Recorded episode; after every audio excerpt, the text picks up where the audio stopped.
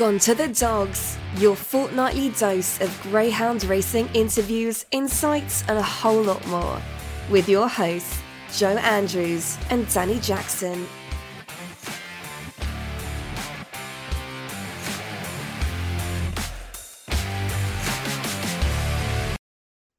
So, welcome to Gone to the Dogs. This is our very first edition, bit of a teaser edition as well from my, me, Dani Jackson, and my co host, Joe Andrews. Hello. Hello, everyone. Welcome. And uh, just going to introduce you as to why we got into this, why we're doing it, and also a little bit of background from ourselves as well. So, Joe, uh, take it away. Why are we doing this podcast? Good question. I have no idea. Uh, no, basically, look, I'm I'm relatively new to greyhound racing and the sport, maybe sort of three or four years. I used to have a passing interest in the Greyhound Derby final, you know, the big events. Um, but I've owned some dogs over the years, and I've started really getting into the sport. But I was thinking, if I'm new to ground racing, what information is out there for me to consume and enjoy. There's absolutely nothing, you know, very, mm. very little. If I'm a horse racing fan, which I am as well, there's numerous podcasts, there's loads of websites. There's obviously you've got two broadcasters that show live racing every day, which helps, but it's totally different. So I just thought, you know, what better way to create some new content and some engaging content that, than a podcast? And obviously, I put a tweet out, got some really good feedback, lots of good messages, people wanting to help and you said, "Well, I was thinking of doing a little podcast as well. So, you know, why don't we get together and do our own podcast as Dani and Joe, which is which is why we're here, and and that's what we're doing now." Indeed, it is. We're going to have some interviews. We're going to have some insights. I'm going to be educating Joe along the way as well.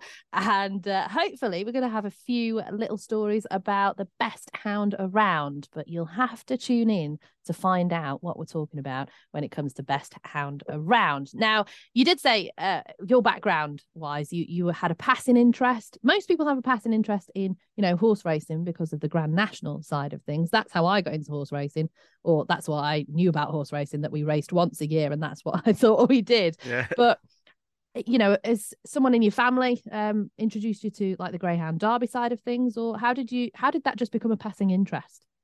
Um, it, no, is is the short answer. To horse racing, I got into both really through the betting side of things. You know, I, I liked, I enjoy betting. I enjoy betting on horse racing. I like trying to solve the puzzle, mm-hmm. which is, you know, which is which is what it is ultimately. I mean, I got involved in in the greyhound ownership side at, at, Doncaster with a few dogs, and it was, you know, very cheap to to, to start, and it was a really good way to get involved in greyhound racing. But even then, I wasn't sort of looking at Doncaster and seeing what's a good time and what's not. It was only when my dogs were running that I'd, that I'd show an interest. But but then I did get the bug a little bit, and that's when I went and, and bought my own dog with with my father-in-law and a couple of mates. Um, her name was Tiamana Ivy with Dave Jeans, and she mm-hmm. raced at Towcester, Swindon, uh, Central Park and that's when I really got the bug. I, you know, I, I took the plunge, bought a dog off Greyhound Data myself. Uh, uh, you know, we were we were all in, and that's when I really started getting in, interested in it. You know, and what what are the big events? Who are the top dogs? When are they racing?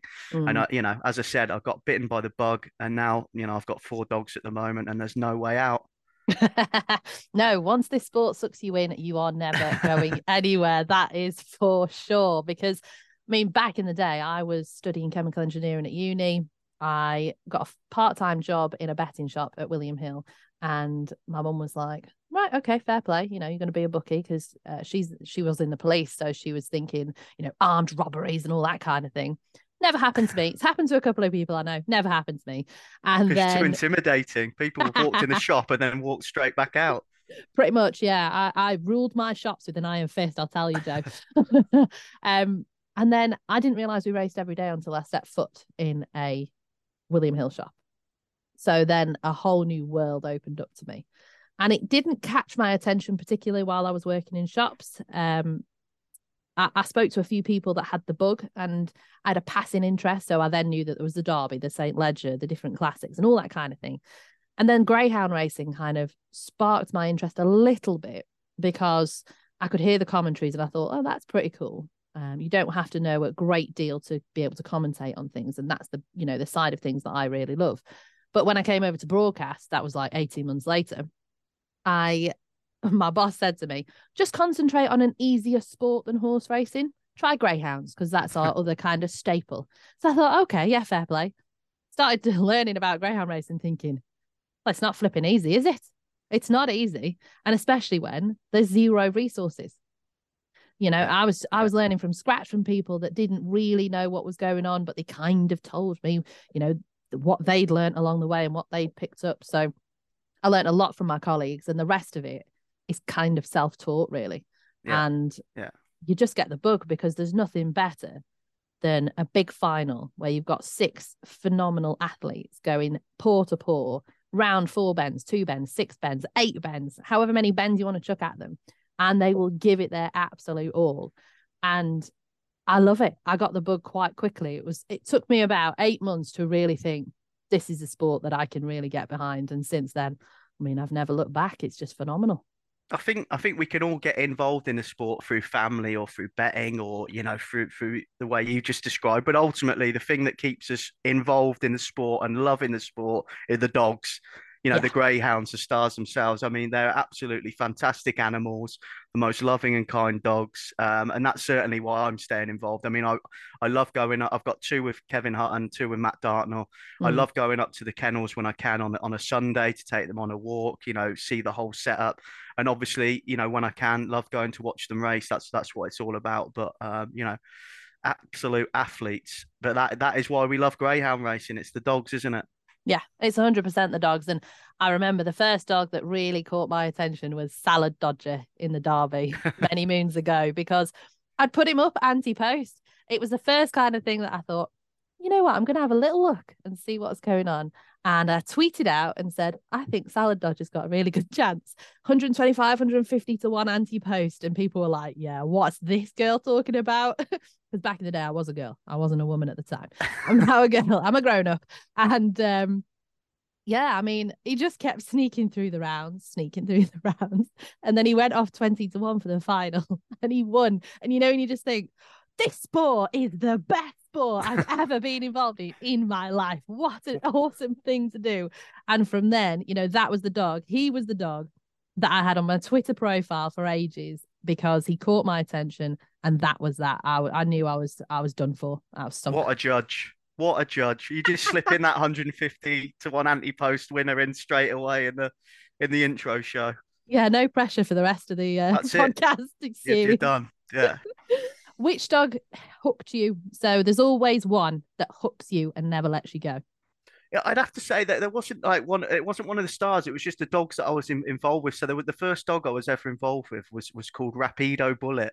As I Mhm. said, he ran at Doncaster, and I just loved. You know, I was I was one of the owners, and I just loved watching him run.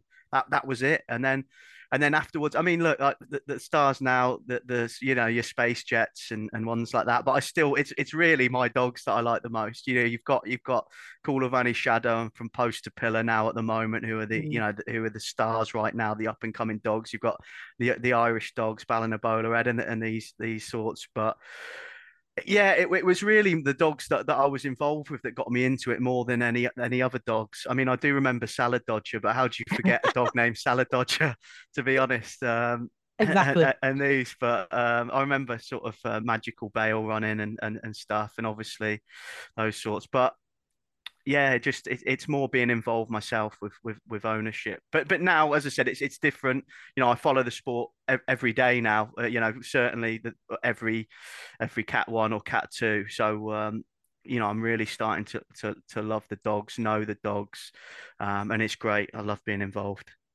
Well, you can hear it. The passion shines through. So that is good going for uh, the rest of the podcast series. Now, the date that you need to put in the diary is Friday, the 13th of January. That is our brand new shiny podcast date.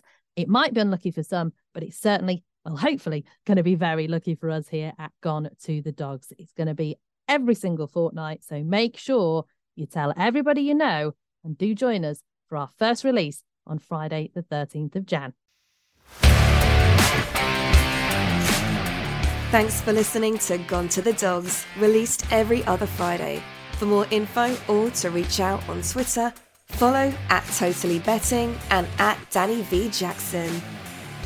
Podcast produced and edited by Joe Andrews and Dani Jackson. Voiceover by Katie Harvey.